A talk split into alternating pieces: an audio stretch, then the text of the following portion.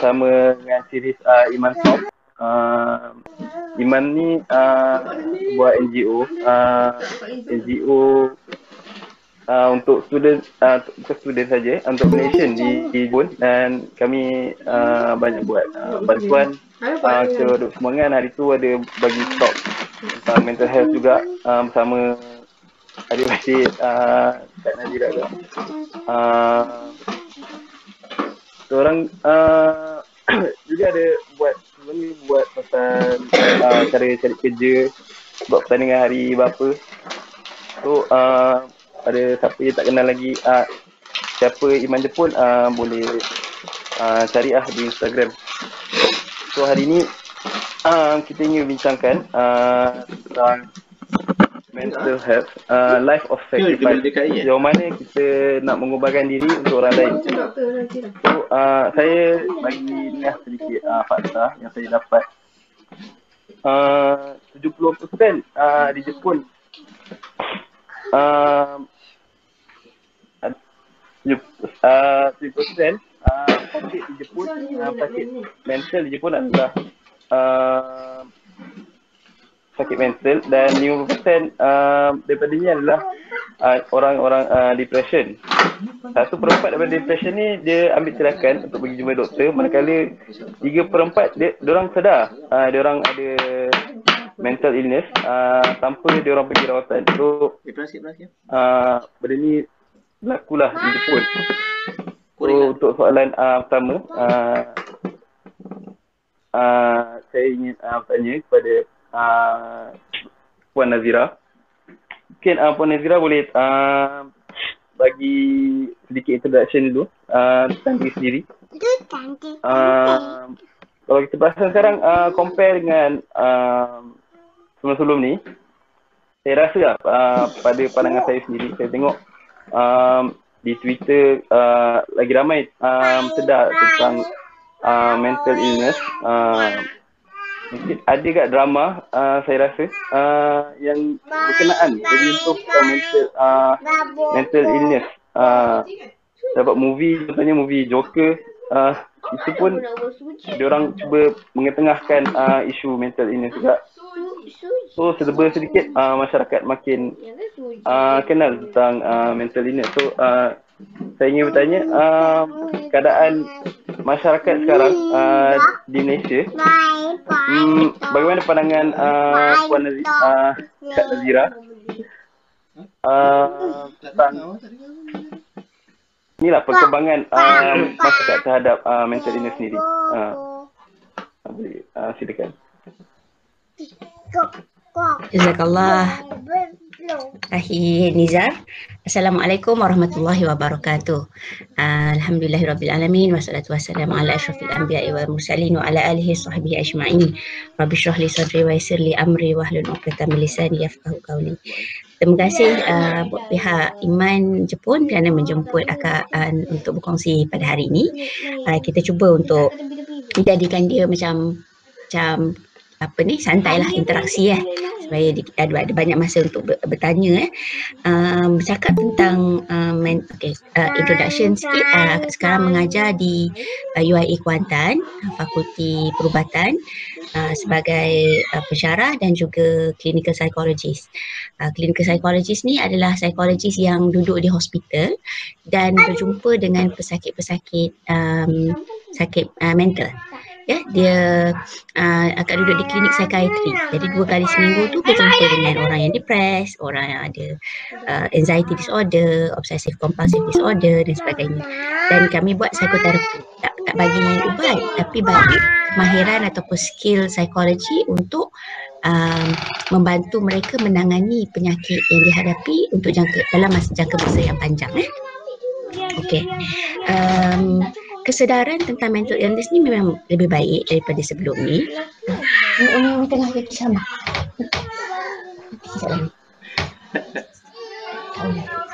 Nanti dulu.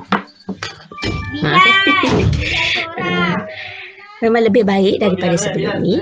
yang membuat yang yang bagusnya uh, bila mana dia tahu tu dia akan uh, lebih peka lah dengan diri dia. Dan mungkin membuatkan dia mencari jalan untuk meminta bantuan. But um, the problem is maybe dia tak tahu bagaimana untuk mendapatkan bantuan uh, dengan siapa perlu dia rujuk. Dan kadang-kadang tu dia tersalah tersalah rujuk. Dia tersalah rujuk dekat orang-orang yang mengambil kesempatan untuk membantu mereka namun sebenarnya tak dapat membantu mereka sebaiknya. Maksud saya, kalau dia ada kadang-kadang dia uh, apa ni Okay, mungkin kita nak cakap dalam konteks Jepun lah. Mungkin uh, kita kita kita rasa kurang selesa mungkin eh untuk nak bertemu dengan uh, counselor ke ataupun psikologis ataupun psychiatrist yang berbangsa Jepun. sebab dia tak faham kan budaya kita um, religion kita kan. Jadi itu membuatkan kita mungkin reach out dekat kawan-kawan dekat Instagram ke dekat Facebook ke untuk beritahu perasaan kita dan sebagainya. jadi advice-nya macam-macam. Ya macam-macam advice yang kita dapat. Dan kadang-kadang kita pun jadi confused. Apa yang salah ni salah aku ke? Untuk aku rasa macam ni kan. Uh, siapa patut aku pergi kan? So sebenarnya memang kena pergi kepada pakar lah. In fact kalau pergi ke psychiatrist pun um, dia menyelami dan sebagainya at least dia bagi ubat. Dan calming effect yang dapat daripada ubat tu at least boleh buatkan mood kita better. Kita boleh fokus dalam kelas, kita boleh fokus dalam relationship kita, penjagaan diri kita. Terutama mereka yang dah teruk nak jaga diri, nak bangun pergi kelas pun susah kan? Kena perlu paksa diri untuk nak bangun. Oh, kelas dan pergi pun tak ada mood tak ada fokus tak rasa nak cakap dengan orang dan sebagainya. jadi benda-benda tu kita nak tahu at which extent yang mana kita perlu dapatkan bantuan dan yang mana just stress biasa yang kita boleh snap out of kan? Ah yang tu yang mungkin ramai yang confused lagi lah tak biar tak tahu lagi. Jadi kalau saya boleh kongsi depression ni adalah uh, stres yang kronik dan uh, intrusif, uh, kronik dan uh, panjang uh, dan maksudnya dia stres yang berlarutan selama dua minggu. Maksudnya kalau kita stres sebab kita ada exam ke, mungkin dua tiga hari lepas kita habis exam tu, kita dah, dah hilang dah. Dia dah, dah kodok tidur, dah keluar makan dan sebagainya, settle kan. Kita boleh snap out of it lah kan. Tapi bila kita depressed tu, macam mana kita buat pun, kita tak boleh nak keluar daripada mood yang rendah, rasa nak uh, isolate diri, uh, selera, selera makan sama ada berkurang atau bertambah, uh, tidur yang tak kedap, eh? uh, tidur tak betul lah maksudnya. Dan kemudian uh, kadang-kadang rasa macam nak lari je, kadang-kadang rasa nak tinggal semua benda, even kadang-kadang rasa nak nak mati. Ya? Uh, Uh, tapi tak semestinya ada semua ni eh, dia kriteria daripada tujuh kriteria. Selama dua minggu dan kawan-kawan perasan, eh apa aku lain eh? Apa aku senyap je, tak banyak cakap kan? Kawan-kawan pun boleh perasan benda tu.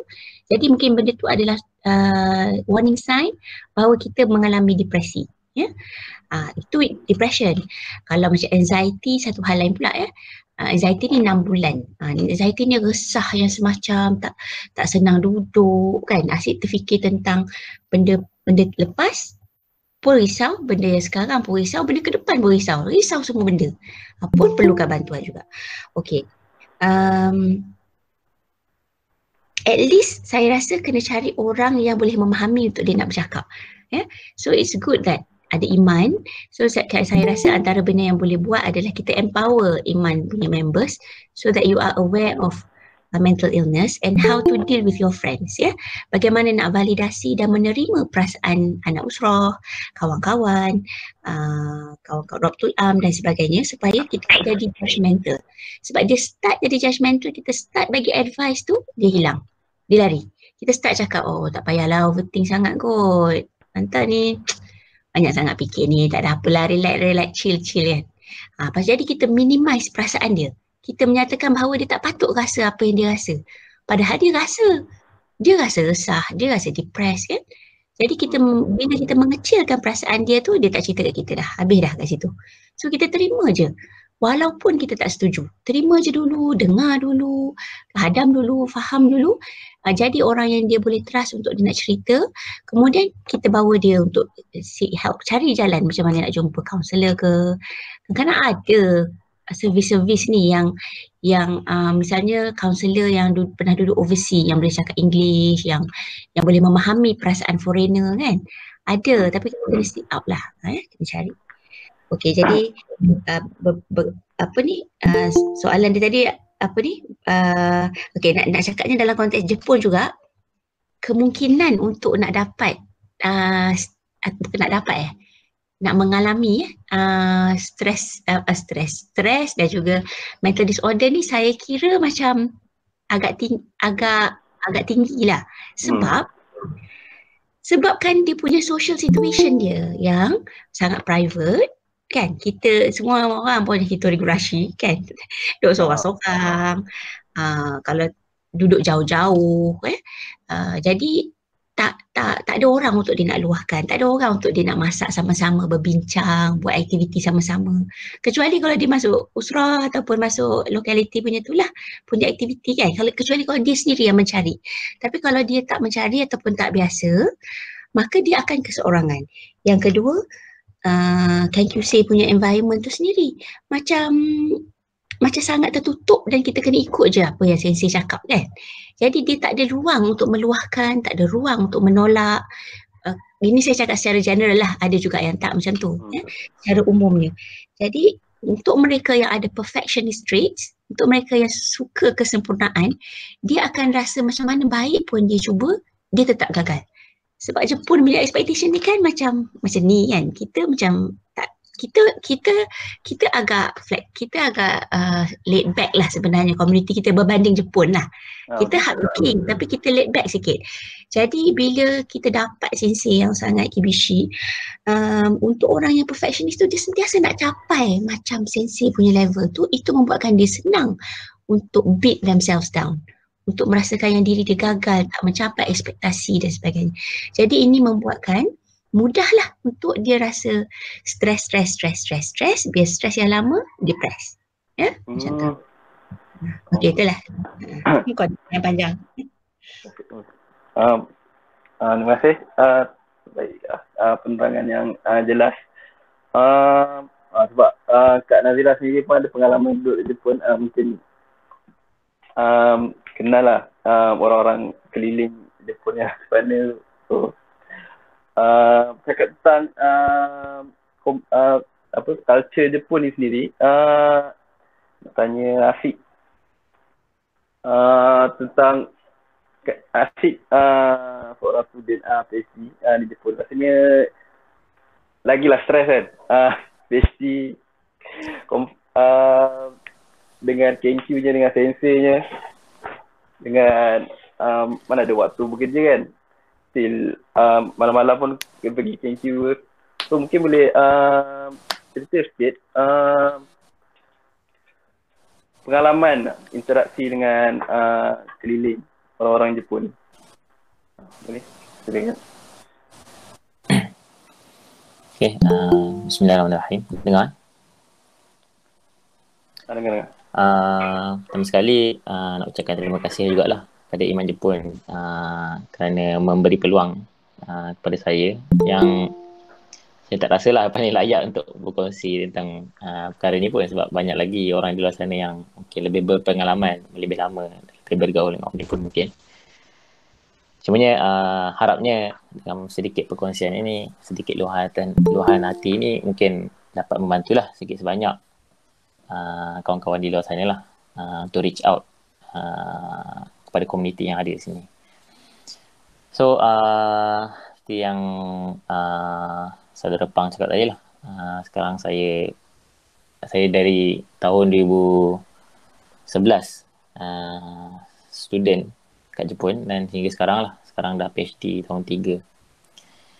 So, um, setakat pengalaman lah uh, kat Jepun ni macam seperti ya kalau yang siapa yang duduk sini uh, tahulah bagaimana di Jepun ni orang Jepun ni sangat menjaga hati eh. sangat menjaga hati orang lain uh, sehingga kan ada term apa prinsip omoyari eh. omoyari oh, tu maksudnya kita setiap kita punya tindakan tu kan kita act memikirkan orang uh, lain lah orang lain. untuk keselesaan orang lain ataupun kebaikan orang lain so, semuanya dia berpusat pada orang lain. Semuanya berpusat pada orang lain. Cumanya uh, dari situ uh, dia jadi orang yang orang Jepun ni jadi orang yang dia tidak meluahkan perasaan, dia memendam. Apa yang dia fikir tu dia kita tak tahu. Kita berinteraksi dengan dia, tapi kita tak tahu apa yang sebenarnya dia fikir dalam kita. Dia pendam. tapi ada juga yang tak pendam, dia cakap kat belakang. Ah, betul, betul, betul. Kita tak tahulah dia cakap pasal kita kat belakang tu kan. Cumanya macam mana kita tahu? Sebab bila kita bergaul dengan dia, dia cakap pasal orang lain. Kan? So, setiap kali kalau bergaul dengan mereka, kalau chit-chat tu, tak sah lah kalau tak ada cerita pasal orang lain tu. Memang akan ada lah timbul. Kalau, kalau tak tak ada neta, tak ada dia tak ada ni lah. Nak, apa nak cakap tak tahu. so dia, dia, dia akan cakap pasal orang lain. Ha, membawang lah macam Malaysia. So orang Malaysia pun sekarang mungkin ada change the word. Saya budaya Jepun juga lah mungkin. uh, banyak cakap belakang. So bila once kita dah tahu kewujudan the norm in Jepun eh, So kita pun mulalah berprasangka kan. kan kita prasangka kita kita rasa kita tak kita tak tahu dia fikir apa pasal kita. Kita tak tahu dia cakap apa pasal kita. Uh, tapi bila kita tahu benda ni uh, kita jadi insecure lah. Kita tak tahu apa yang dia fikir sebenarnya pasal kita kan. Sebab kita uh, boleh agak yang mungkin benda yang ditunjukkan itu bukanlah yang real. Uh, so banyak berprasangka dan sebagainya. Tapi tak ada bukti kan. So kita pun uh, apa ya bermuka-muka lah. Uh, kita act according to uh, kita pun omoyari juga lah. Ya, so kita pun uh, bertindak uh, supaya dia tidak bersangka kepada kita. Kerana kita bersangka pada dia mungkin dia complicated sikit lah tapi maksudnya in the end kita jadi orang yang apa orang Jepun ni banyak yang live behavior dia tu live uh, based on others expectation kan? Mm-hmm. expectation. So benda tu dia jadi cycle. Cycle. Ni just uh, pengalaman peribadi je lah. Mungkin betul mungkin tak betul mungkin uh, Kak Nina nanti boleh mengesahkan apa ataupun tidak mengesahkan tapi itulah yang saya peribadi secara peribadi uh, nampak lah uh, saya pun bukanlah orang yang pakar dalam bidang ni so um, apa ya dari situ uh, banyak kebanyakan orang mungkin stres sebab uh, cuba untuk live towards other expectation tu lah. Uh, cumanya saya secara peribadi uh, tidaklah begitu. Maksudnya mungkin berbeza sikit pada orang lain. Uh, sebab saya jenis orang tak kisah apa orang yang cakap. Maksudnya kalau saya kata saya rasa saya buat benda tu betul-betul lah. Tak, tak kisahlah orang yang cakap apa kan. Uh-huh. Cumanya uh, part jaga hati tu memang uh, saya sendiri ada. In fact, uh, daripada dulu lagi. Maksudnya memang uh, saya secara personally memang suka tolong orang. Suka bantu orang. Orang pun dulu macam banyak jugalah. Tak, tak, tak adalah banyak sangat. Tapi ada beberapa orang yang kalau ada masalah datang pada saya. Saya macam banyak discuss dengan saya. Saya jadi apa? Macam counselor lah. uh, so saya suka lah tolong orang. Tak, saya, dan saya tak ada masalah dengan benda tu. Cumanya bila datang kat Jepun ni, bila uh, kita dah mengetahui dia punya kita dah apa meresap pada culture mereka ni uh, sedikit sebanyak kita pun ter, ter terjadi sedikit lah uh, Nihonjin lah orang, Jepun tu yeah. terutamanya bab prasangka lah so apa yang terjadi uh, pada saya adalah uh, bila at one time uh, saya suka tolong orang. Kalau kat lab saya ni, ada banyak foreigner. So, oh. tapi kebanyakan mereka sama ada tak boleh cakap Jepun ataupun tak fasih lah cakap Jepun. So, banyaklah uh, macam konflik-konflik dalam lab ni, saya lah yang tolong selesaikan. So, semua foreigner ada masalah datang ke saya. Semua ada masalah je datang ke Afiq. Uh, apa-apa rujuk Afiq. Dan pada awalnya memang tak ada masalah. Saya suka je lah bantu orang. Cuma at one point tu uh, dia jadi makin sibuk dan ada jugalah konflik dengan sensei sendiri dulu uh, yang tak berapa baik lah uh, sehingga menyebabkan saya tukar lab lah lepas tu. Dan dia macam bertindih-tindih lah pada waktu tu dengan ada seorang uh, foreigner yang dia banyak minta tolong sebab dia ada family, dia tak tahu Jepun. So banyaklah urusan bukan saja di dalam lab tapi di luar lab. seperti mencari rumah, uruskan pindah rumah sebagainya. Uh, banyaklah yang saya tolong. Cumanya sebab kita dah jadi sedikit apa orang Jepun, so kita banyak berprasangka. Dia ni tak dia macam ini tak tak tampak ke aku busy eh. Tapi kita mesti ah. tolong dia. Kita macam tak berani kita tak meluahkan perasaan kita. So itulah part dia. Kita tak kita tak cakap, kita pendam. Hmm. Yeah, tapi kita still buat. Tapi lama kelamaan tu dia jadi tolong yang tak ikhlas lah. Tak ikhlas. Dan uh, lama kelamaan dia macam dia me, di, kita punya perasaan tu makin uh, degrade. Maksudnya kita mak, mak, makin mengenepikan perasaan kita. So, yeah, um, buat tolong uh, tapi cara robot je lah. Dan lama kelamaan uh, jadi stres jugalah. Hmm. Hmm? Tolong nak kata cara buat tu dia macam uh, kita struggle berlawan dengan prasangka tu. Uh, lama kelamaan kita jadi macam tak tak percaya orang lain dah lah. Macam jadi kita menolak uh, lama, selepas kisah selepas tu dia macam behavior saya ni jadi macam orang yang dia macam tak tak tak tolak lah untuk bergaul bersosial dengan orang lain lah. Hmm. Dia jadi macam tu. Dia jadi macam orang Jepun lah dia sedikit sebanyak walaupun bukan 100% lah. So itu yang agak menyebabkan stres in fact uh, mungkin uh, ada yang tak tahu ada yang mungkin tahu. Kalau siapa yang mengenal saya uh, mungkin agak apa ya uh, iga itu apa tak so, saya ada pernah mengalami juga ah depression seperti yang Kak Nina cakap tadi uh, beberapa lama lah tak boleh keluar rumah tak keluar rumah ada satu waktu tempoh begitu sampai begitu sekali lah.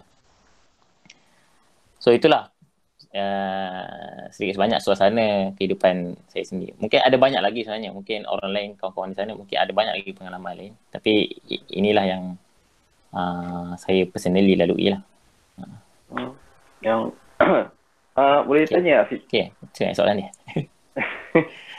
tak, uh, sebab uh, tadi Afiq ada cakap yang memang ah, boleh uh, sebab saya sendiri kena Afiq uh, yang Afiq ada depression itu uh, Afiq uh, diagnose sendiri ke ataupun Afiq memang pergi klinik dan hmm. berjumpa dengan uh. doktor dan doktor yang mengesahkan uh, Afiq memang depression. Uh, so mungkin boleh cerita uh. sikit uh, macam Waktu mana Waktu depression tu sendiri hmm. Ah, okay. Okay, terus, terus. Waktu depression tu. Okay. So waktu apa waktu yang tak keluar rumah tu tak adalah pergi jumpa doktor. Tapi setelah beberapa lama lepas tu, waktu tu saya bujang lagi lah. Um, lepas kahwin lah sebab dia ada ada lagi efek tu selepas tu. Walaupun dah berjaya keluar rumah. Hmm. Ada lagi efek tu lah. So lepas tu adalah pergi dan memanglah dia, uh, doktor kata ada. Cumanya saya rasa uh, mungkin ada lagi, yang lebih, lebih teruk daripada saya lah. Saya, saya rasa macam mungkin mild. Macam tak ada lah teruk seperti orang lain. Cumanya memang jumpa doktor lah. Cumanya doktor tu lebih pada banyak bagi ubat je lah. Uh, untuk kawal waktu tidur sebagainya lah. Untuk bagi penenang. Uh, tapi tak mungkin saya tak dapat apa yang saya perlukan. Iaitu macam Kak Lina cakap tadi uh, untuk apa ya macam mana nak menghadapi tu dari segi skill untuk berdepan dengan perasaan tu kan So itu yang mungkin lag lah yang saya tak dapat bantuan. Dari segi ubat tu ada dan dia membantu sedikit sebanyak. Tapi uh, dari segi macam mana uh, uh, yang pat- macam mana kita nak berhadapan dengan perasaan tu saya tak dapat pertolongan orang lain lah. Uh, hmm. Saya sendiri macam just uh, banyak berfikir sendiri uh, dan cuba cari search kat internet lah macam tu.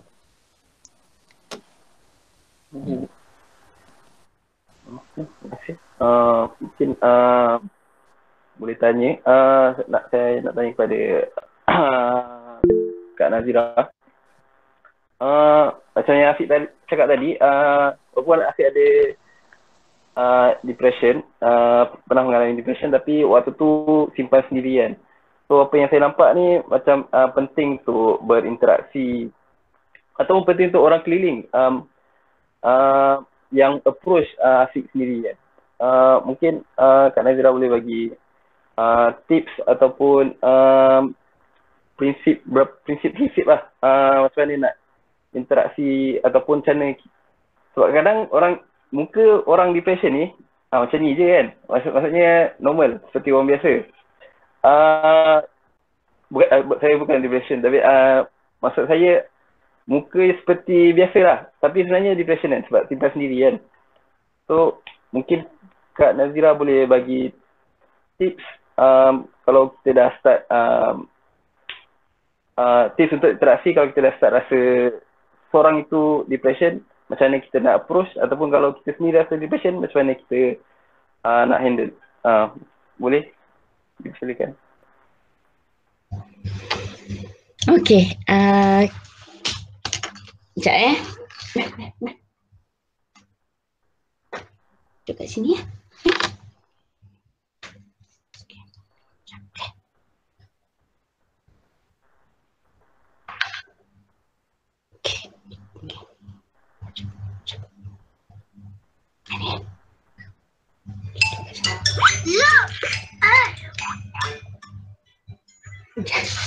Okay, uh, sebenarnya kita ada kita ada tiga jenis uh, uh, apa main category of uh, communication ya. Cara kita berkomunikasi dengan orang tu secara umumnya ada tiga. Tapi ada ada dia ada cabang-cabang lagi lah ya. Uh, yang pertama um, adalah passive passive communication style eh. Kita perlu tahu communication style apa yang kita guna. Dia kadang-kadang kita boleh guna beberapa juga dalam satu masa. Banyak orang memang guna banyak tetapi dalam more situations yang mana yang kita selalu guna? Kita perlu tahu eh. Orang yang pasif ni adalah orang yang uh, sentiasa menjaga hati orang tetapi tidak kurang ataupun tidak menjaga hati sendiri orang yang pasif ni. Maksudnya orang ni orang yang baik lah. Macam macam Ahli Afiq lah kot. Semua orang pergi dekat dia kalau nak cari nak cari bantuan je, ah pergi ke Afiq mesti dia tak tolak punya. Sibuk macam mana pun dia tak tolak. Dia akan dia dia, dia susah nak cakap no lah basically. Hmm. Dia yes yes man, yes man. Dia tolong semua sebab mungkin satu personality dia suka membantu. Satu mungkin pun dia dia rasa macam uh, dia tolong orang nanti orang mudahkan kita. Allah bagi ganjaran lebih. Nanti adalah cara-cara lain. Jadi bila dia fikirkan benda tu dia sentiasa cakap uh, boleh boleh boleh. Ya. Jadi orang yang pasif ni dia dia satu dia dia please people but not pleasing themselves. Okay in the long run orang yang pasif ni mudah nak dapat sakit. Sebab lagi banyak, lagi lama dia hidup, lagi banyak responsibility yang dia ada. Dia kahwin, dia kerja, dia ada anak, dia ada isteri. Lebih dia makin banyak responsibility, makin dia perlu masa untuk settlekan banyak benda. Dan dia tak macam bujang dulu yang mana dia just diri dia dan juga uh, belajar dia. Kan? Jadi tapi dia tetap nak tolong orang. Jadi dia terpaksa mengorbankan apa isteri dia nak, apa anak-anak dia nak sebab dia sibuk tolong orang ni yang tak yang tak habis-habis ni. Dan orang sentiasa nak orang sentiasa suka dengan orang yang ni dan orang macam ni saya percaya banyaklah pahalanya. Allah sukalah orang macam ni. Okey. Saya, saya saya tak ada masalah dan sebenarnya memang tak ada masalah untuk kita tolong orang. Cumanya kita perlu juga berupaya dan mengetahui bahawa kita jenis orang macam tu and at certain situations we have to learn to say no.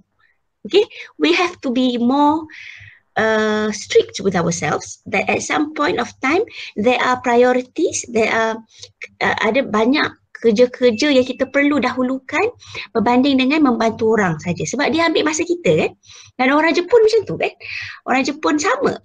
Afiq cerita ni sama macam kawan baik Kak Nina. Orang Jepun yang duduk sebelah Kak Nina. Masa Kak Nina baru sampai lab tu semua benda minta tolong dia sebab macam tak tahu apa-apa kan. Mas buat PhD tapi tak tahu langsung ni Honggo macam tahu A, I, U, E, O. Tapi pergi ke, okay lah pergi kelas lah. Pergi kelas intensif 6 bulan tapi nak baca. Macam mana nak buang barang nak telefon lori nak isi borang. Semuanya nak kena refer kat dia. Jadi dia tolonglah. Dia tolonglah. Macam macam orang biasa. Tapi bila banyak kali kita minta tolong kita pun tak perasan yang dia tak nak dan dia tak bagi tahu kita.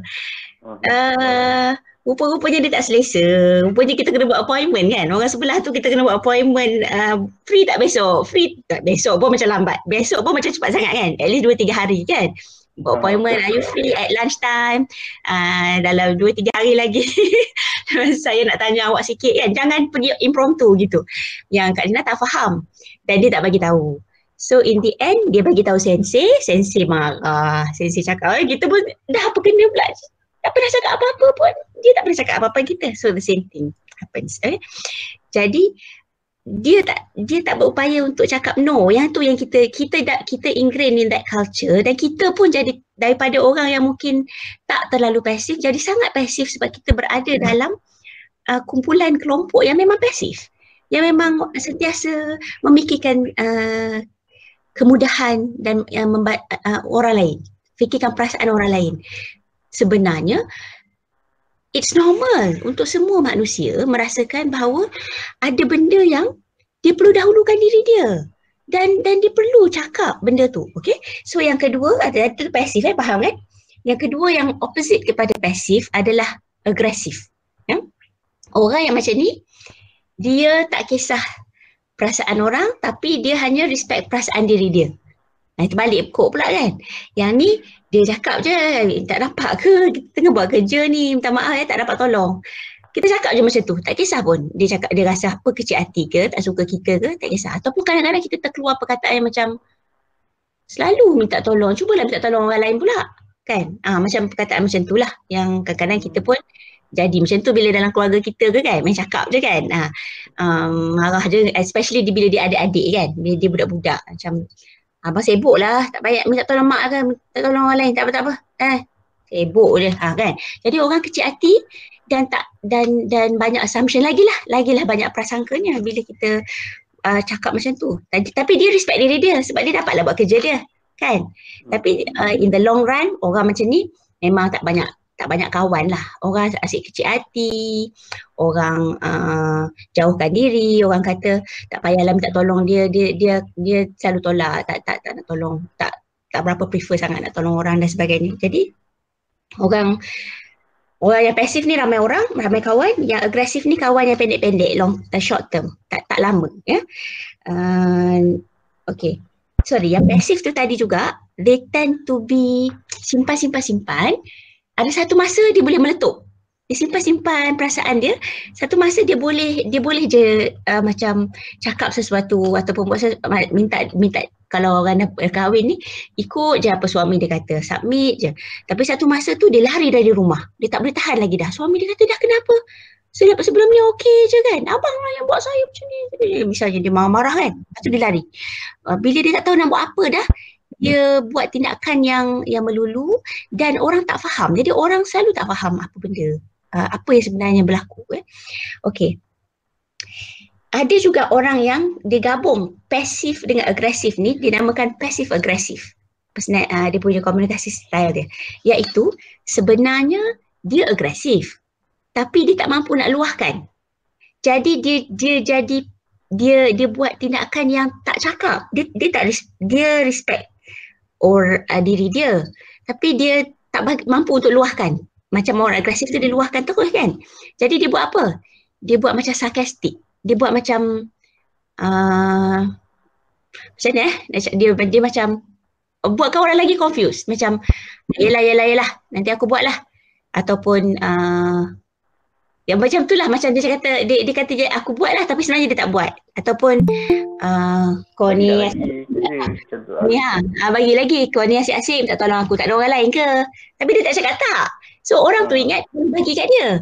Sebenarnya dia, dia nak cakap tak ataupun dia melakukan melalui tindakan dia. Hempas pintu ke tak jawab mesej ke kan? Melalui tindakan dia sebenarnya dia tak setuju tapi dia tak mampu cakap tak. Yang tu pun yang tu in the end orang jadi confused apa sebenarnya? Orang orang confuse dengan kita. Apa yang kita macam marah tapi kita tak meluahkan. Dia dan dia pun mungkin confuse jugalah. Apa ni apa yang dia patut buat dia tak tahu kan? Okey. Hmm. jadi yang tu yang tengah-tengah lah. Passive aggressive ni uh, suka sikit nak menterjemahkan dia. Dia dia tak mampu untuk nak luahkan. Jadi dia kena belajar untuk cara untuk meluahkan. Jadi yang tengah-tengah antara passive aggressive tadi uh, yang uh, ya, uh, adalah komunikasi secara assertif Ya, assertive ni dia hormat pada diri dia, respect pada diri dia, hak dia, perasaan dia, tetapi dia juga hormat dengan orang lain. Ya, dua-dua dia hormat. Dia berupaya meluahkan dengan kata-kata yang boleh menyebabkan uh, orang tu faham. Orang tu terima apa yang dia sedang lakukan dan orang tu boleh tanya dia lagi lain kali. Tapi perlukan certain condition. Ya, kita bagi tahu dia. Bukan kita tolong je tapi kita tak bagi tahu dan benda tu mengorbankan perasaan kita ataupun kita marah je ke dia, kata kat dia masih minta tolong aku je, minta lah tolong orang lain pula dan orang pun marah dengan kita dan in the end tak tak minta tolong lagi ya. Jadi assertive ini memerlukan kita untuk yang pertama uh, describe dan explain apa situasi kita. Okay, contohnya uh, um, orang datang kat kita, kita tengah buat assignment ya. Datang minta tolong kita untuk katakan jadi MC untuk program macam ni. Jadi moderator eh. Uh, macam, pang, pang, hari ni boleh jadi, wah, kau pula dari orang lain dah tahu contoh lah. Lepas tu, kita tengah buat assignment ni. Kita tengah buat assignment. Uh, orang tu pun boleh nampak. Jadi kita describe, kita explain. Uh, saya tengah, saya sebenarnya tengah buat assignment yang yang due-nya uh, esok lusa kan um, lepas tu lepas pada kita describe keadaan kita kita assert assert itu kita bagi tahu eh, eh, kita express sorry express ya describe dan express uh, kita pakai uh, mnemonic dia dia D E A R ya uh, express uh, express apa yang kita rasa aku sebenarnya betul-betul nak tolong kau Aku faham je kau, kau uh, keadaan uh, ni mendesak kan tak ada orang lain nak tolong. Tapi seriously tak dapat nak tolong sebab tengah buat assignment yang memang uh, date dia dekat. Ya? Kita express. Lepas tu kita assert. Assert A-S-S-E-R-T adalah kita bagi tahu dia um, macam ni lah. Aku try telefon uh, apa? apa ni member aku kat message dia biasanya dia dah dia dah siap dah assignment dia nanti nanti aku bagi tahu kau balik dia dia okey ke tak kan kita kita assert yang bahawa kita nak tolong dia pada masa yang sama kita tak dapat tolong dia jadi kita try tolong melalui call kawan kita, message kawan kita. Tapi kalau tak dapat, kau mesti lain kali uh, bagi tahu kalau kau, aku betul-betul assert tu juga adalah sebenarnya bagi tahu perasaan kita pada dia lah. Jadi kita selain uh, kita bagi tahu dia bahawa tadi kita dah cakap kita nak tolong dia lepas kita cakap kalau kau bagi tahu aku dalam aku prefer kalau kau bagi tahu aku dalam seminggu ke sebelum tu supaya aku boleh nak nak prepare kan? Kalau bagi tahu kalau kau bagi tahu awal aku boleh buat uh, assignment aku awal tak ada masalah. Memang nak tolong kau. Tapi masa ni sekarang ni memang tak dapat sangat minta maaf sangat kan? Kita bagi tahu dia yang eh, try untuk try boleh tak call kawan ni ke? Ataupun um, aku tolong dia bagi aku boleh je nak call moderator ni ni, ni. Aku bagi tahu dia apa pengalaman aku macam apa flow dia. Kita bantu dia tapi kita bukan moderator lah. Ya? Yeah? lepas tu last kali reinforce. Reinforce ni uh, adalah kita win-win situation. Win-win tu dari sudut kalau kau bagi tahu aku lebih awal tadi kita dah saya dah cakap dah uh, step dia. Kalau kau bagi tahu aku lebih awal aku lagi boleh bantu kau. Jadi dia win-win lah. Uh, tolong bagi tahu awal supaya kita boleh prepare dan boleh bantu dia in return. So that uh, dan pada masa yang sama kita juga bagi tahu dekat kawan kita yang seorang lagi tu supaya dia boleh tolong kita kan jadi dia kita cari win-win situation uh, that kita tidak menolak dia ataupun reject dia terus tapi kita cari jalan lain untuk bantu dia so pakai dia mnemonic ini describe express assert and reinforce kita meneguhkan dia bahawa um, kita nak tolong dia pada masa yang sama tak dapat tolong sekarang eh, sebab kita ada kerja lain. Jadi kita bagi dia faham ya. Uh, jadi itu adalah assertif ya. Uh, dia perlukan banyak banyak banyak praktis lah untuk kita jadi assertif ni. Tapi dia dia dia lain daripada agresif ni yang mana kita tak explain pun pada dia. Yang kita ada kerja dan kita sebenarnya nak tolong dia sangat. Ya, lain kan? Kalau dia punya dia punya uh, tone dia berbanding dengan eh kau tak nampak ke? Aku banyak kerja lah. Asyik aku je tak tolong. Tak ada orang lain ke? Kan? Uh, possibility untuk dia nak minta tolong tu ada tak kurang kan? Macam tak eh. Ah, macam tak. Berbanding dengan yang tadi tu kita uh, betul-betul nak tolong. Tapi kau bagi tahu aku dalam masa lima hari ke hari ke pun okey. Seminggu pun okey. But at least aku boleh settlekan benda ni dulu kan? Aku nak tolong kau. Jadi kita jadi orang tu mungkin akan datang lagi tapi dia pastikan bagi tahu awal. Bagi tahu awal dekat orang. Ni. Jadi kita ada condition yang kita letakkan. So kita tak rasa bersalah. Tapi untuk orang yang pasif, even being aggressive, assertive ni pun dah agresif dah untuk dia. Sebab dia tak biasa nak cakap tak. Dia biasa please orang sangat. Tu nak, nak, nak cakap tak tu kayak Allah. Dia fikir-fikir lagi ada ke orang tu boleh ke orang tu message ke dap- orang tu dapat ke tak. Macam mana program tu. Sebenarnya kalau dia perhatikan okey je program tu tanpa dia. Dia je yang risau lebih. Kan? Jadi cuba bila banyak kali kita cuba kita jadi kita jadi kita yang reinforce macam sebenarnya it's okay to say no dan dan it's perfectly fine untuk kita nak tolak benda yang ada sebabnya ada rasionalnya barulah orang faham. Sebab itulah dia prasangka tu berlaku bila mana kita tak bagi tahu. Ya bila mana kita tak jelaskan ya. Jadi perlu kita jelaskan. Kalau kita tak nak bagi tahu detail pun kita at least kita bagi tahu dia apa yang kita ada sedikit kekangan yang um, berkenaan study ke apa ke. Tapi kita boleh uh, harapkan lepas ni tolonglah um, apa either dulu ke ataupun bagi tahu ada program ke nak nak nak bantu kita tapi tak tak pasti lagi tengah cari orang lain so kita prepare kita tahu kan uh, berbanding dengan kita minta tolong tapi last minute ya uh, jadi uh, itulah dia uh, tentang assertiveness tu yang mana kita um, tidak hanya menjaga hati diri kita sahaja tetapi juga menjaga hati orang lain. Um, pada masa yang sama kita respect. Ya maksudnya kita respect diri kita uh, tanpa perlu nak prasangka dan mengorbankan uh, ni lah perasaan diri kita dalam jangka masa yang panjang tu sangat detrimental lah untuk untuk kesihatan kita. Okay. Uh, terima kasih. Uh, Eh, saya uh, tertarik juga dengan uh, cara komunikasi secara asertif ni. Uh, nak tanya sikit lah. Uh, maksud asertif ni, walaupun macam contoh memang kita tak tak boleh buat uh, kerja daripada orang lain. Uh, dan kita nak tolak, uh, kita perlu ke? Uh, maksudnya ada assert tu perlu ke cadangan cara lain untuk bantu orang tu ataupun kalau kita just explain situasi pun dah kira cukup lah. Ah, tak, per, tak perlu, tak perlu. Tak perlu untuk cari orang lain ke tu. Yang tu kalau kita saja nak kita masih fikir sebab nak memudahkan dia kan. Kita uh boleh accept. Tapi kalau kita tak dapat pun kita explain saja dan bagi tahu condition kita apa yang kita nak lepas ni hmm. kita kita harapkan dia boleh bagi tahu kan. Ah, itu hmm. itu itu pun dah cukup dah. So, uh, Kak Nazira tadi cakap ada uh, cakap tentang uh, suami isteri lah yang isteri tu jenis yang ikut je at the end sebab isteri jenis pasif simpan-simpan dalam laptop kan so uh, mungkin isteri tu kalau bila jadi assertif uh, suami pula. Suami pula macam ada uh, eh berani kau tolak tentu lah. Uh, uh, itu uh, mungkin uh, Kanadra boleh boleh uh, terangkan macam mana kita boleh handle situasi macam tu. Uh-huh. berlaku kat masyarakat kita. Kadang-kadang uh, isteri pun uh, perlu baca juga suami ni.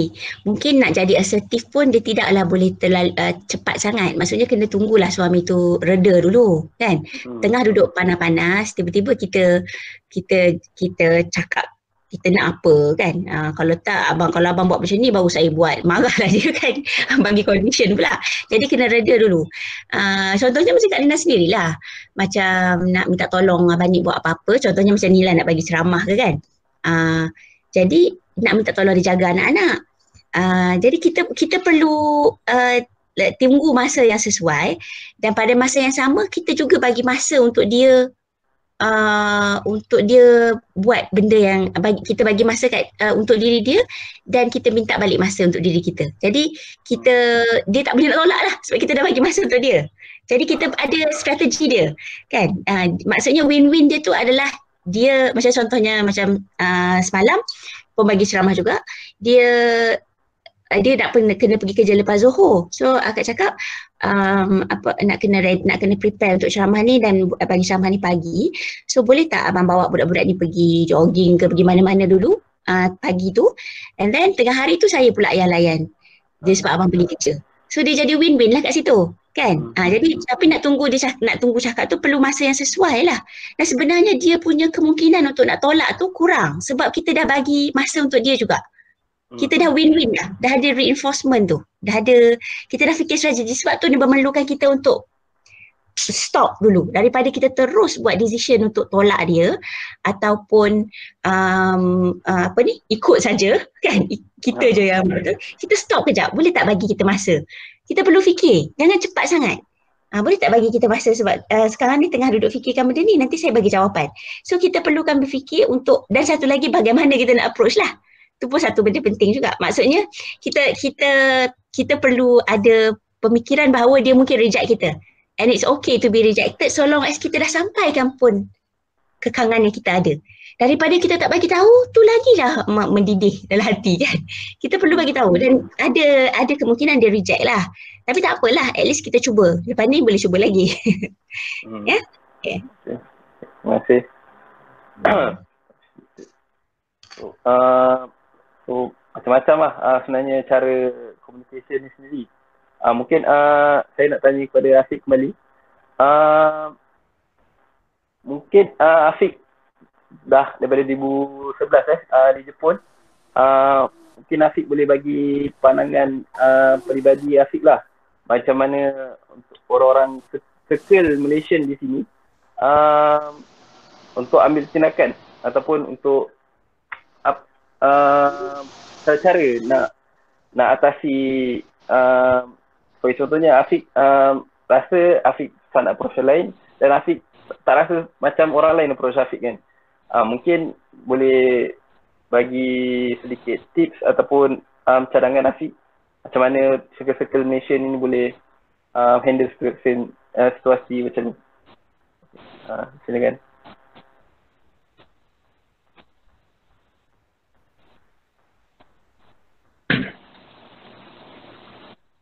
Okay. Um, dia uh, pada pandangan saya lah peribadi uh, satu satunya untuk berdepan dengan situasi yang sudah berlaku macam tu. Tapi sebelum daripada itu uh, lebih baik of course lah prevention kan. Mm-hmm.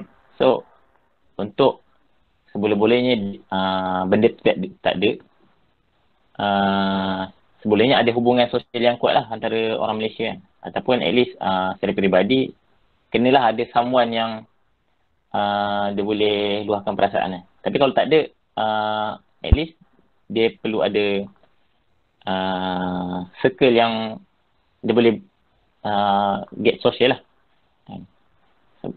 Tak semestinya orang dekat sebab even kalau contoh di COVID ataupun sama je de- dekat mana-mana pun kan banyak duduk seorang-seorang sebagainya. Semua nak duduk seorang lah. Sekarang ni lagi lah even kalau duduk serumah pun semua macam suka buat hal masing-masing je. kan? uh, so kadang sangat susah lah uh, untuk mendapat uh, orang yang kita boleh bersembang sebagainya. Tapi uh, at least adakan dulu uh, orang yang kita boleh bersembang ataupun circle yang kita boleh berkongsi uh, untuk meluahkan uh, hati kita. Dan kita pun kena belajar lah untuk uh, meluahkan hati macam saya sendiri pun uh, seorang yang pasif dan introvert. Ini pun uh, first time lah untuk lagi-lagi untuk macam umum kan dekat, dekat sini online kan cakap semua. Uh, saya sendiri pun tengah belajar lah untuk meluahkan perasaan kepada orang. Saya me- bercerita kepada orang lain. So itu mungkin the first lah. Uh, tapi bila dah terjadi benda tu, uh, yang banyak yang perlu main peranan orang yang rapat lah. So maksudnya kena ada orang rapat, orang yang rapat tu dulu. Dan kalau tak ada, dia memang susah lah. Dia banyak bergantung kepada usaha orang tu sendiri. Macam saya sendirilah. Ya. Tapi kena, dia dia sendirilah kena ikhtiar sendiri, kena reach out. Kena kena actively reach out pada uh, mana-mana yang dia boleh capai. Ya. Kawan, uh, at least ada ibu bapa kan. So, rajinkan kontak ibu bapa dan sebagainya. Hmm. Semuanya yang bagaimana orang lain boleh buat tu macam yang uh, mungkin Kak Nina lebih uh, arif lah tentang tu apa yang boleh dibuat uh, tapi basically banyak berdeng- mendengar lah cerita dia kan ya, dan bergaul so basically kena ada bond tu lah bond uh, somewhere kita kena cari sosial yang boleh uh, kita luahkan. Allah alam. uh, yang uh, saya nampak ni memang kita as manusia sebenarnya uh, tak boleh hidup seorang-seorang lah. Memang uh, kalau ada someone, walaupun bukan circle pun, at least someone. Dan someone tu boleh jadi uh, mungkin family, mungkin uh, uh, rakan-rakan juga. So, um, so pada uh, yang kat Jepun ni, saya memang uh, galakkan lah untuk at least uh, jangan simpan seorang. Uh, kita luahkan kat uh, someone kalau kita tak selesa uh, nak luahkan kepada orang terdekat, uh, kita pun uh, mungkin kita boleh luahkan kepada rakan-rakan yang kita lebih selesa. Uh, uh, untuk soalan terakhir, uh, mungkin uh, daripada Kak Nazira, uh, um, boleh bagi sedikit uh, kata-kata akhir ataupun um, tajuk uh, forum ni sendiri pun uh, sejauh mana kita perlu berkorban kan. Uh, mungkin uh, boleh bagi boleh jawab lah soalan tu. Uh, sebab kita terikat dengan tanggungjawab juga kan sebagai manusia. Mungkin uh, suami terikat tanggungjawab sebagai suami, isteri sebagai isteri. So, uh, boleh jadi somehow um, menjadi pasif tu orang rasa macam itu adalah tanggungjawab kan. So, sejauh mana uh, kita perlu berkorban diri uh, atau berkorban perasaan kita untuk orang lain. Uh, mungkin uh, Kak Nazira boleh bagi sedikit komen. Okay. Bismillahirrahmanirrahim. Um, sebenarnya kita tak mampu untuk nak luahkan perasaan kita uh, antaranya sebab kita takut kita uh, let down kan. Kita kita let down orang lain, eh, perasaan orang lain. Ha? kita kita kita nak sangat please orang dengan kita nak sangat tolong orang memang itu adalah uh, uh, perasaan dan uh, benda yang baik lah. Sebab tu uh, kita digalakkan untuk sentiasa um, apa ni uh, mencari kebaikan lah di mana saja kan sebagai orang Islam kan. Sebab tu kita terkejut bila eh uh, rupanya orang Jepun ni dia dia dia dia, dia tak boleh minta tolong terus kan. Uh, sebab kita jenis yang macam kita buat kerja banyak pun orang minta tolong kita akan tolong juga walaupun kita tengah sibuk kan? Jenis macam itulah kebanyakan kita lah saya rasa. Um, satu lagi kita, kita risau dengan judgement orang terhadap kita. Kalau kita tak tak bantu dia macam mementingkan diri kita pula kan? Apa pula yang dia kata kan? Jadi kita banyak risau kita banyak assumption kita. Without kita sendiri pun um, fikirkan sebenarnya dia pun mungkin secara tak langsung telah memberi expectation terhadap kita. Contohnya dia macam tadi uh, kawan Afiq yang foreigner tadi, dia pun tahu bahawa kita tak pandai menolak dan kita sentiasa nak tolong. Jadi bila dia ada expectation terhadap kita, kita perlu untuk beritahu bahawa kita ada benda yang kita tengah buat sekarang. Dia jadi macam dia dia reciprocal lah. Kita dia dua belah, dua belah. Dia dia sentiasa minta tolong kita walaupun sebenarnya dia boleh buat walaupun sebenarnya dia boleh fikir jalan lain untuk nak selesai tu tapi dia tahu kita, dan kita tak pernah express. Dia tahu kita nak tolong, kita boleh tolong dan kita tak pernah bagi cakap no. Jadi dia perlu dia perlu komunikasi dua hala yang baik lah, yang respectful kan. Ya? Yang, yang bagaimana kita nak buat benda ni? Yang pertama adalah kita perlu perasan dan acknowledge perasaan kita walaupun dia negatif. Perasaan negatif ni adalah normal untuk setiap individu. It's okay to feel hurt, it's okay to feel sad, to feel frustrated, tak apa. Tapi kita perlu terima dia sebab dan normalize dia ya bahawa benda ni okey untuk nak rasa dan kenapa aku rasa macam ni sebab dia dah minta tolong aku banyak kali lepas tu dia bagi minta tolong pula last minute kan jadi okey je kot aku nak rasa macam ni. Kan? Kita perlu validate perasaan kita. So perlu ada self compassion dekat situ terhadap diri kita. That it's okay tu to to feel that uh, Nabi Muhammad SAW sendiri pun kan ada masa-masa yang dia dahulukan pembesar-pembesar Quraisy daripada uh, apa ni orang yang yang tak dengar tu kan kan? Kat masjid tu kan? Uh, bisu ke? Kan? Ya jadi uh, benda tu adalah manusiawi. Ya kita kita kita ada tendensi untuk tu. Jadi kita acknowledge dan terima eh normalize perasaan kita tu okey um, yang kedua bila kita normalize kita tak menyalahkan diri kita. Kita tak kita tak um, uh, apa ni? Kita, ya kita kita terima perasaan kita. Pada masa yang sama kita tak juga biar dia menyelubungi hati kita. Kita kita kita perasan, kita tahu benda tu dan apa yang kita boleh buat lepas ni. Either kita boleh offer dia help ataupun kita boleh nak tolak dan bagi tahu dia kita nak tolong tapi um, jang, apa ni lambat sikit kita boleh tolong ya tanpa mengedepikan perasaan kita. Ya, kita kita berupaya untuk berfikir secara rasional macam tu. Yang kedua kita perlu juga uh, selain daripada validate uh, dan penerima perasaan kita walaupun negatif, kita perlu juga cuba untuk seimbangkan uh, dan be objective about other contributing factors, faktor-faktor penyumbang lain yang menyumbang terhadap benda ni. Kita perlu kita perlu cuba untuk bila kita rasional, kita baru nampak bahawa oh, rupanya dia ada dia dia ni datang daripada value yang yang lain daripada kita. Maksudnya kalau kita kita nak mengejar ganjaran Allah kan. Sebab tu kita sentiasa ni tapi orang Jepun dia tak ada benda tu dia tak ada nak kejar pahala kan. Yang kedua, dia pun respect, uh, value dia different in that dia respect masa dia dan dia dia harap orang boleh respect masa masa dia juga. Dia dia dia respect masa orang dan harap orang pun boleh respect benda tu. Tapi kita kita respect kita kita respect masa orang tapi kita tak kisah masa kita. So dia tidak jadi dan benda tu jadi lain lah. Maksudnya bila diharapkan kita respect masa dia, dia kita perlu buat appointment untuk minta tolong dia. Jadi value tu lain. Yang kita sentiasa nak tolong orang tapi kita cuba untuk fikirkan bila masa yang kita boleh nak ni kan. Nak tolong dia. Jadi value tentang respect tentang masa tu pun lain juga. Uh, dan mungkin masa yang kita minta tolong dia tu impromptu sangat. Kenapa kita buat macam tu? Mungkin kita pun sendiri berada dalam kesempitan sangat. Kita tak mampu untuk nak cari orang lain dan kita try je awal lah. So apa yang kita kita perlu faham bahawa bukan satu faktor je yang menjadi penyumbang kepada masalah tu.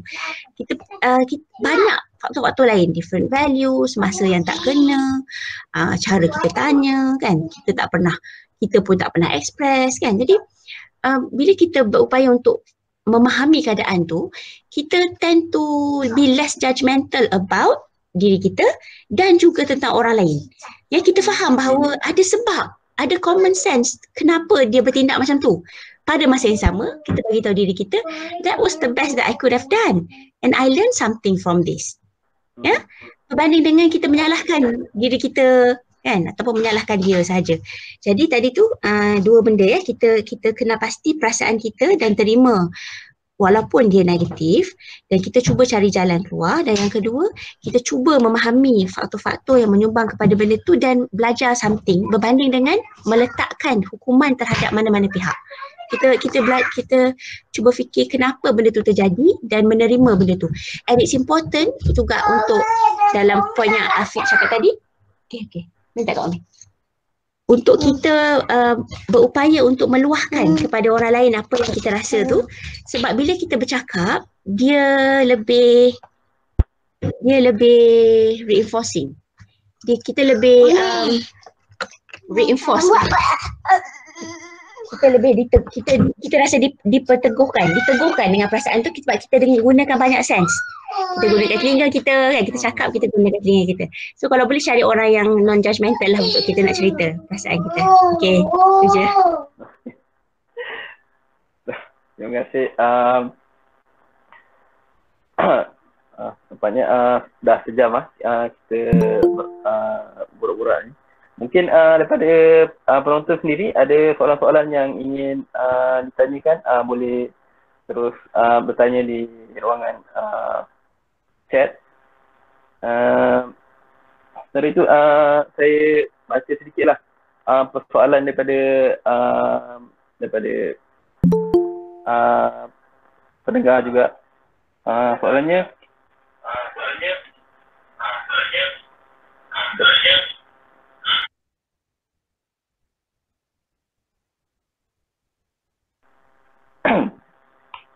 uh, soalannya uh, kadang-kadang uh, kita rasa common sense untuk kalau kita tolong orang lain, orang lain sepatutnya tolong kita kan. So persoalannya uh, macam mana kita nak handle untuk tidak mengungkit apa yang kita dah tolong orang lain tu ataupun uh, bagaimana um, kita nak handle perasaan yang kita rasa itu adalah common sense um, untuk orang lain tolong kita. Faham uh, soalan uh, Kak Nasira?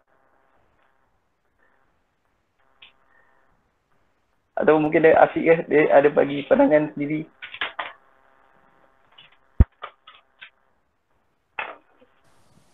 Macam ni tadi soalan? Dia sekat-sekat je. Oh, sekat eh? Soalan dia, um, kadang-kadang kita rasa common sense untuk um, bila kita dah bantu orang lain, um, kita mengharapkan orang lain bantu kita.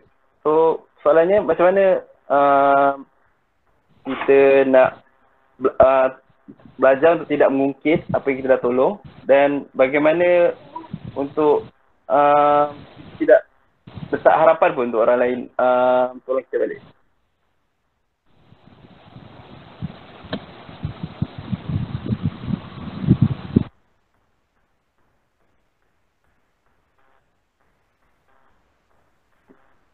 Mungkin um, no? Afiq boleh bagi pandangan Hello, Afiq dengan Ha. uh, uh, macam mana eh? Saya sendiri pun tak tak tahulah pasal benda ni. Maksudnya sebab saya sendiri tak pernah fikir untuk mendapatkan pertolongan orang lain. Maksudnya tak perlu tak mengharapkan ni lah. Tak tahu mungkin soalan ni mungkin Kak Dina lebih pro kot untuk menjawab menjelaskan. Okay, uh, mungkin boleh bagi pada pakar ada pengalaman. Okey, uh, yang yang ni dia dia berbalik kepada nawaitu kita balik lah. Ada anak Kak Nina ni. Ah, dia dia berbalik kepada naw- nawaitu kita balik lah sebagai seorang uh, muslim kan. Um, kita kita nak- dan dan dia sebenarnya sangat normal untuk kita nak rasa kecil hati. And it's okay. Jangan baik uh, jangan kita salahkan diri kita untuk kita nak rasa kecil hati. Itu itu memang normal. Bila kita bagi walaupun kita tak mengharapkan dari dia tapi bila dia tak tak buat apa yang kita harapkan selepas kita bagi ataupun beberapa ketika uh, kita rasa frust kan? Dan dan tak apa. Sebab tu saya uh, akan cakap pasal normalizing. Uh, no, uh, sila cari uh, normalizing tu menerima mencari mencari mencari mencari sebab untuk kita nak terima perasaan kita. Eh, It's okay to feel that. Eh? Bahawa kita bagi tu dengan ikhlas dengan ki- kita tiba-tiba eh kenapa pula dia buat macam ni sanggup sampai hati dia kan. Okay tapi kita jangan bagi judgement. Walaupun kita rasa benda tu, walaupun kita rasa frust, jangan bagi judgement kepada dia. Maksudnya kita kita terima je. Lepas tu full stop. Full, terima je bahawa kita kecil hati. Sebab kenapa aku kecil hati? Sebab aku pernah tolong dia, aku pernah bagi infak kat dia kan banyak. Tapi dia tak nak pun uh, pergi program yang aku buat. Contohlah kan aku buat program tapi dia macam diam je kan. Tak ada pun cuba nak nak kata minta maaf tak dapat join ke ataupun apa kan. Kita jadi kecil hati kan ya. Jadi um, okay kan untuk kita nak rasa kecil hati. It's perfectly alright kan. Uh, untuk kita rasa macam tapi kita full stop kat situ sebab bila kita bagi judgement bahawa abang tu duduk, duduk dulu.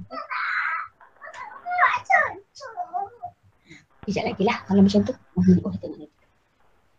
Sebab bila kita bagi judgement tu bahawa dia ni tak tak kita dia ni tak pandai tak tak kita kita fikir ah, kita fikir, kita bagi judgement um, uh, macam mana eh? Kita tadi kita normalize je dia dia ada dua dua peringkat emosi. Satu primary iaitu kita menerima perasaan kita yang primary emotion. Semua orang akan rasa benda ni. Rasa Hmm. takut rasa sedih rasa gembira rasa disgusted dengan rasa uh, surprise ke apa. Jadi kita terima je bahawa yang primary emotion kita adalah kita rasa sedih contohnya. Rasa sedih eh. Kita terima je full stop bahawa kita sedih sebab kita bagi tapi dia tak nak dia tak dia tak macam kan tak tunjukkan yang dia menghargai lah contohnya kan me- melalui tindakan dia. Kalau kita pergi ke secondary emotion iaitu kita rasa macam uh,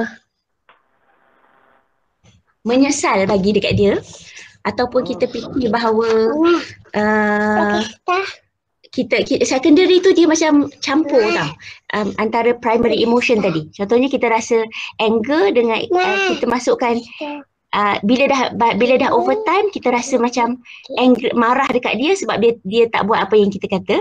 Jadi dia bila marah dan juga sad, sad tu dia jadi macam menyesal ke. Dia jadi remorse. Nah remorse ni dia dah, dah masuk judgement dah. Dah jadi secondary emotion yang mana dia susah lagi kita nak kikis keluar. Dan kita rasa benda tu betul. Sebab selalunya selalunya apa yang kita rasa kita rasa betul lah. Tapi sebenarnya kita dah masuk ma- marah tu yang tak pat- elemen marah tu yang tak patut ada lah. Ha, jadi untuk kita stopkan je kita dengan kita perasan bahawa kita sedang rasa sedih dan dan dan dan ganjaran tu Allah bagi kat kita dan Allah tengah test kita sampai sekejap sekejap sekejap. Mana cakap ni sekejap. Please. Sekejap. Nak lukis. Tak. Ah, lukis lukis lukis tak. Saya susah. Tapi kita fikir ganjaran uh, apa yang Allah tengah test kita ni. Okey, Allah Allah test kita untuk kita nak ikhlas kot dalam memberi tanpa kita meminta balik. Tanpa kita nak nak nak lama-lama terasa kan. Ha, jadi kita kita sendiri kena accept lah benda tu. Agak rasa. Benda tu tapi benda tu normal lah. Bu jangan menyalahkan diri kita ataupun menyalahkan orang tu. Hmm. Tapi terima bahawa ada benda yang tadi tu lah. Ada benda yang menyebabkan dia buat macam tu. Mungkin dia ni sangat pasif. Okey, uh, uh, ada beberapa orang dekat Jepun yang nak nampak macam trend juga lah. Pernah dia nak buat study. Dia dia sangat anxious tau.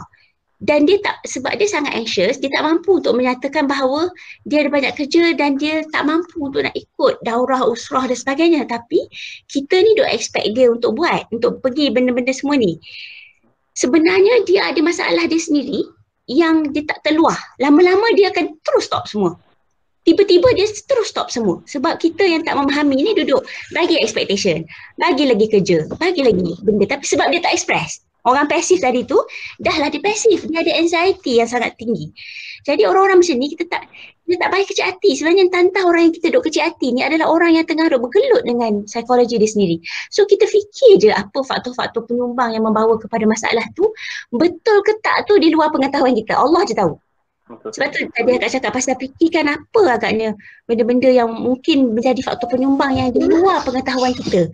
Selain daripada Ma, kita uh, uh, normalize perasaan kita. Ya? Ha, dua tu.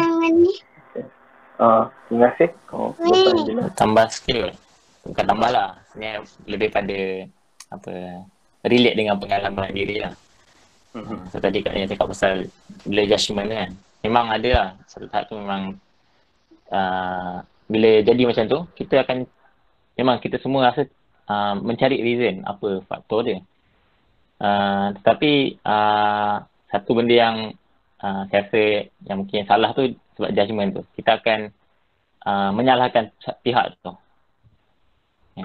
bila dah, dah sampai tahap judgement tu mungkin dia uh, kita cu- dalam hati kita ni banyak nak menyalahkan orang tu. Macam kita tolong dia banyak tolong. Kita jadi sini sebab disebabkan dia Uh. So bila macam tu dia uh, dia susah lah. Dia apa dia pada pendapat saya lah dia bukan uh, penyebab utama. Balik pada yang Kak Nina cakap tadi, menerima perasaan tu normal. Dia datang daripada diri kita. Dia mungkin men, dia tu just trigger je tapi secara hakikatnya bukanlah dia penyebab pada perasaan kita itu. So kita sendiri kena uh, terimalah yang uh, perasaan tu dia memang ada dalam diri kita dan uh, yang berhadap macam mana? Berhadapan bukan bukan menyalahkan orang lain. Tak tahu sih betul tak? Mungkin Kak Nina boleh bagi masukan. Tu just pengalaman berdasarkan pengalaman peribadi. Betul betul. dia rasanya. Dia bila uh, bila kita menyalahkan dia mungkin daripada situlah kita macam merasa menyesal dan kita mengharapkan balasan daripada dia.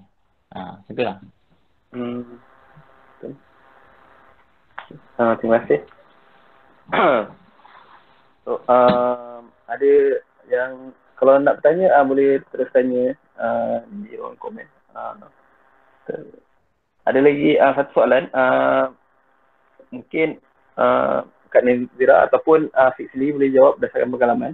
Soalannya uh, macam Afiq cakap tadi, uh, penting untuk kita cari samuan kan ada someone untuk kita berkomunikasi. Kak Nazira sendiri cakap penting untuk kita luahkan kita punya perasaan kan. Tapi uh, mungkin kita ada kawan tapi kita dah lama kita jenis menyimpan. Dengan kawan tu sendiri kita adalah um, introvert dari segi perasaan kita. Maksudnya uh, kita perasaan kita lain tapi depan kawan kita akan lain depan family. Family suka tengok kita senyum takkan nak sedih depan family kan. So kita just je dah sepanjang hidup memang macam tu. So mungkin boleh bagi tips ataupun uh, cara yang betul lah untuk kita start um, untuk uh, luahkan perasaan uh, sebenar kita ataupun bagi tahu bagi tahu perasaan kita um, sebenarnya kita macam ni uh, saya tak nak uh, macam tu lah. Uh, macam mana nak start uh, confess kita punya perasaan dekat orang-orang terdekat uh, terutamanya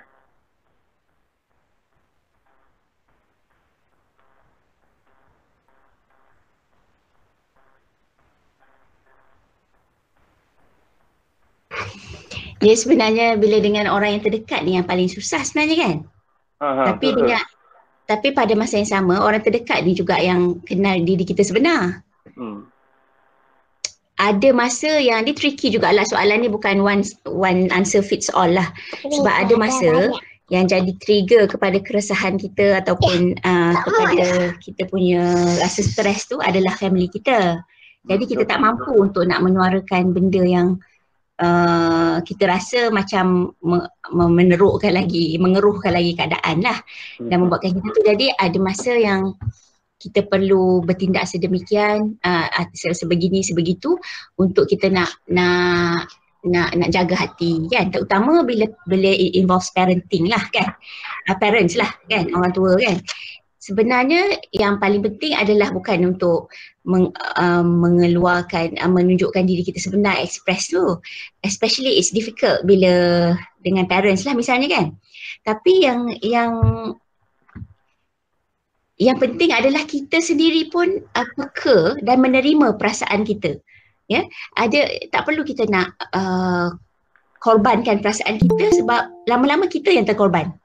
Maknanya kita sendiri tahu bahawa um, saya perlu bertindak sedemikian saya perlu uh, ti- tak tak cakap ti- tak cakap no kepada mak saya di rumah sebab mak saya pun stres jaga adik-adik. Jadi bila saya dekat rumah, saya terpaksa untuk korbankan diri saya walaupun saya rasa saya ada hak untuk nak nak belajar, untuk ada masa sendiri kan. Tapi saya perlu untuk ni sebab masa ni je saya boleh nak uh, tolong mak. Lepas ni saya nak balik Jepun balik, saya lepas tu nak kahwin, nak sambung dan sebagainya. Jadi kita Mama kita jangan. terima perasaan kita. Saya Mama tapi saya, saya tahu yang saya sebenarnya rasa frust. Saya tahu dan dan dan saya faham benda ni adalah normal untuk saya rasa macam ni. Tapi ada masa-masa yang tertentu mungkin kita boleh juga cakap, Mak, boleh tak lagi 15 minit Along tolong? Sebab Along nak kena habiskan kerja Along. Jadi kita assertive kat situ. Kerja Along ni Along siapkan kalau kalau um, um, kalau Alun dapat siapkan benda ni, Alun boleh jaga adik. Um, mak boleh keluar pergi pasar, boleh masak semua. Oh, Cuma kalau Alun tak siap ni, Alun memang akan akan drag lagi lama. Lagi lagi apa ni, lagi lewat nanti ada masalah lain lagi susah kan. Jadi uh, kita kita cakap kat dia, maknanya kita explain dekat dia, assertif dengan mak tu. Dengan menerima bahawa dia sebenarnya ada sebab dia kenapa dia minta tolong kita. Kan? Ah, macam tu ya. Uh, terima kasih. Uh, ada soalan lagi ke daripada para pendengar? Soalan kepada Afiq. Okey, daripada Zarif Yusof. Uh, macam mana sesi kaunseling uh, dengan doktor Jepun? Sampai tak perasaan bila kita cakap dengan orang Jepun? Okey, Afiq bin jawab. Jawapan pendek dia tak lah. Oh tak. Um, tapi um, hmm, untuk dengan doktor secara personal mungkin ada yang di luar sana doktor yang ni. saya janganlah jawapannya menjadi uh, menjadi apa eh? semua doktor macam tu tak lah. Mungkin ada doktor yang boleh memahami dan kita boleh uh, ni lah. Sebenarnya peribadinya uh, yang doktor saya jumpa ni tak lah. Uh, ubat, bantuan ubat tu ada. Hmm. Tapi bantuan yang banyak berkesan mungkin uh, banyak bila meluahkan dengan isteri, dengan Alhamdulillah uh, CNC yang sekarang, bukan yang dulu lah. Uh, dia sangat memahami lah. So banyak juga lah dia bantu. Dia lah uh, dia sedarlah bagaimana uh, saya dalam lab ni banyak bantu semua tu. Tapi dia dia dia lah yang macam apa banyak discuss dengan dia, dia, dia kata kamu sendirilah yang kena kata no, kena belajar kata no. Ada certain yang Kak Nina cakap pasal assertive tu memang ada certain tu memang saya buat lah. Mungkin tak fully. Um, tapi itulah uh, jawapan dia peribadi tak tapi jangan menjadikan itu jawapan umum lah. Uh, pergi pergi juga. Cuba pergi tapi jangan bergantung pada satu benda je lah. Saya sendiri bila luahkan tu bukan uh, saya cuba tanam mindset jangan expect orang tu untuk bantu. Tapi kita just cuba reach.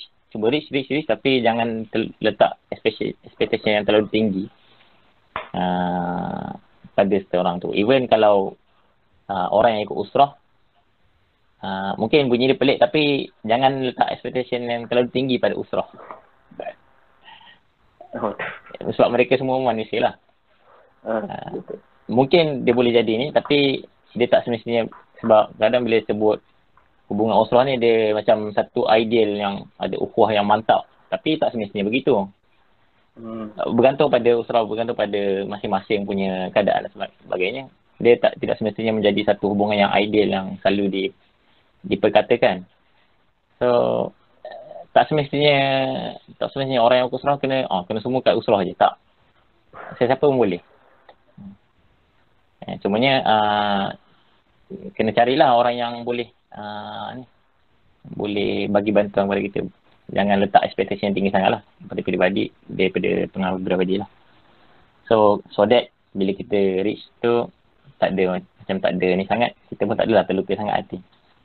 Dia aku impact lah kalau kita hmm.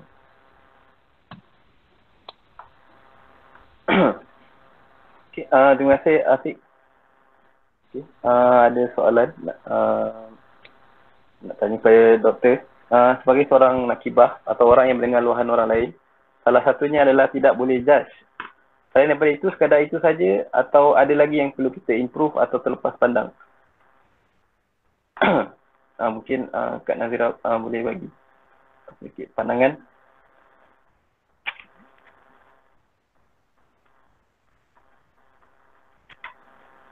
Uh, dengan mute. Okay. Uh, ya. Yeah. Ya. cucu. Minta maaf lah. Eh, tengok, tengok abang. Eh, kejap, kejap lah. Please, please, please. Memang uh, yang yang pertama sekali ya yeah, kita tidak kita tidak boleh judge. Umur buat umur buat lepas ni. Umi janji. Kita potong ni. Kita potong, kita potong ni kejap selain daripada tu apakah uh, ni kan uh, yang kita boleh buat kan? Saya rasa dia kalau kalau kat Malaysia ni saya nak cakap jumpa pakar lah. Uh, tolong bawa dia jumpa kaunselor ke ataupun jumpa pakar kan? Uh, terutama bila kita rasa benda tu dah effect functioning dia lah. Dan memberi kesan kepada um, uh, dia tak nak uh, kepada kehidupan dia, dia pada personal functioning uh, iaitu dia tak rasa lagi mood untuk nak pergi kelas, uh, tak rasa nak bersiap-siap, nak duduk bilik dan tak nak mandi, tak nak makan dan sebagainya. Ataupun social functioning. Dia tak dia tak nak lagi buat aktiviti-aktiviti yang dia dia selalu suka buat. Ataupun uh, study ataupun work functioning kan. Um, macam dah efek dah memang kena jumpa pakar lah.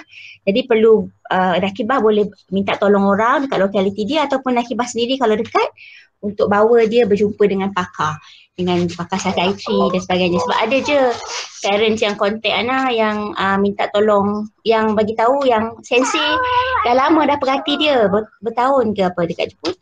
Lepas tu orang Malaysia lah ni. Tapi dia dah sensi yang yang terpaksa bagi tahu uh, dekat mak parents ni untuk bawa dia balik Malaysia dan jumpa dengan pakar sebab nampak sangat kelainan dekat student ni student Malaysia ni. Maknanya dia dah bertahun-tahun dah Uh, tapi tak tak reach out dan tak bagi tahu dekat parents. Jadi kita perlu peka lah. Maknanya selain daripada kita dengar tanpa judgement, kita perlu peka dengan keadaan anak usaha kita. Sebab tu perlu muayashah so, yang baik, seorang-seorang. Maksudnya ada kodoya yang baik dalam setiap usrah kan. Jadikan usrah tu sebagai social support uh, kepada um, ahli usrah yang lain. Maksudnya ada tempat untuk dia nak mengadu tanpa kita beri nasihat bahawa nasihat kita kadang-kadang macam lebih kepada keagamaan kan? Macam uh, redha je lah benda tu berlaku ataupun banyakkan masa untuk tahajud dan sebagainya boleh tapi reserve dulu. Terutama untuk orang yang tengah duduk dalam depress tu. Reserve dulu kita boleh komen tentang nasihat-nasihat agama ni. Sebab benda tu akan membuatkan dia rasa macam dia dah buat dah tapi tak jadi. Tak boleh nak buat ni. Dan sebetulnya memang ada kebenaran di situ. Kadang-kadang tu dia orang lebih lagi pada kita. Banyak lagi dia punya munajat daripada Allah. Tetapi ada banyak faktor lain yang menyumbang. Contohnya faktor keturunan ya. Uh, ada pernah ada uh, depression dalam family, anxiety dalam family. So walaupun dia tinggi iman macam mana rapat pun dia ada faktor keturunan tu dan personality dia yang tak beritahu dan juga social environment dia yang tak membantu memba- membuatkan dia dia jatuh sakit. Jadi sebab tu dia perlukan bantuan yang yang rapat dengan Allah tu bila dia dah function betul baru dia boleh nak buat baru kita boleh nak bagi advice. Baru kita nak boleh bantu dia. Maksudnya kita pun sebagai akibah perlu let go, perlu ada masa-masa break yang tertentu bila kita rasa dia orang dah depressed dan tak mampu untuk nak meneruskan. Ya, perlu ada ra- perasaan bahawa bukan semua orang mampu untuk um, bawa usrah. Bukan semua orang mampu untuk tinggalkan thank you dia untuk pergi daurah yang jauh-jauh. Tak semua orang mampu. Setengah-setengah personality yang mampu uh, dan boleh buat. Tapi setengah lagi kita perlu terima uh, so long as dia rasa macam dia rasa terikat, dia rasa macam nak minta bantuan, dia dia boleh nak nak minta apa ni nasihat dan sebagainya cukup dah. Daripada dia tinggal langsung kan? Daripada tinggal langsung dan dia keseorangan dan problem tu lagi susah. susah. Lebih baik kita fleksibel dari sudut tidak mengharapkan dia ikut semua uh, apa ni uh, daurahnya se- sebagainya lah ya. Bukan semua orang mampu untuk buat benda tu. Nah, itu je lah. Uh, terima kasih. uh, nampaknya uh, kita ada lagi soalan? Kalau uh, tiada, uh, kita dah sampai ke pengakhir kita punya uh, talk. So sebelum uh, uh, meng- ada?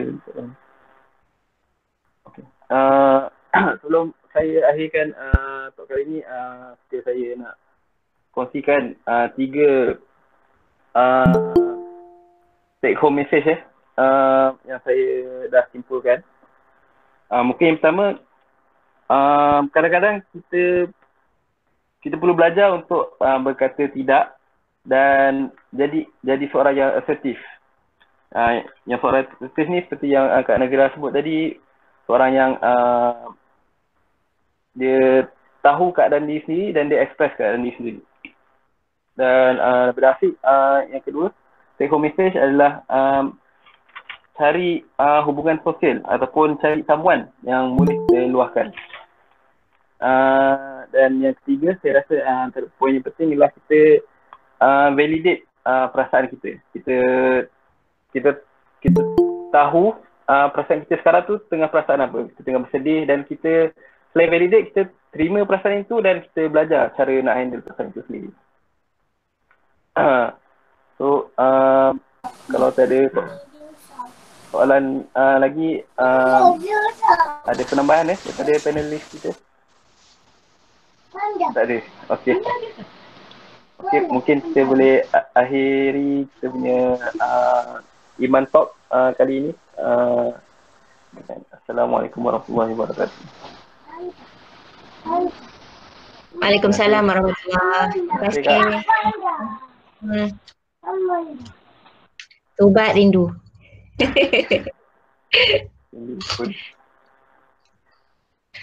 Assalamualaikum. Minta maaf ya. Ini lah. Jazakallah khair. Ayo dah. Assalamualaikum warahmatullahi Terima kasih banyak.